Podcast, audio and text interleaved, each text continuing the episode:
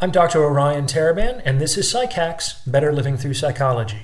And the topic of today's short talk is The Mind Cannot Decide. This is a limitation of the analytical thought process that is very important to appreciate, especially if you're prone to using logic and reason as the principal tools by which to navigate reality. So, when we're confronted with a major choice point in our lives, it makes sense to collect information relevant to the decision and to extrapolate possible outcomes associated with the options available to us. Doing both allows us to make informed decisions. Correct. However, sometimes folks are subject to overreaching the capacities of the analytical mind, believing that it's capable of actually making the decision for them. Incorrect. If we're honest, the highest to which the analytical mind can attain is the calculation of odds ratios associated with various outcomes given a model utilizing certain assumptions. Basically, assuming these things to be true, and given the data that we have, there is a 87% chance that outcome A will obtain and a 42% chance that outcome B will obtain, and so on. That's the best the analytical mind can do. It cannot answer the question as to what you should choose or whether something is worth doing. The answers to both of these questions depend on value judgments, and value judgments are irreducibly subjective.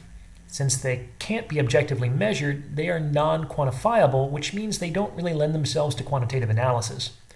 Furthermore, your rational analysis will be flawed because there will be inaccuracies in your measurements, and incomplete because there will be unknown unknowns that were not included among your assumptions, and both will inevitably skew the accuracy of your predictions.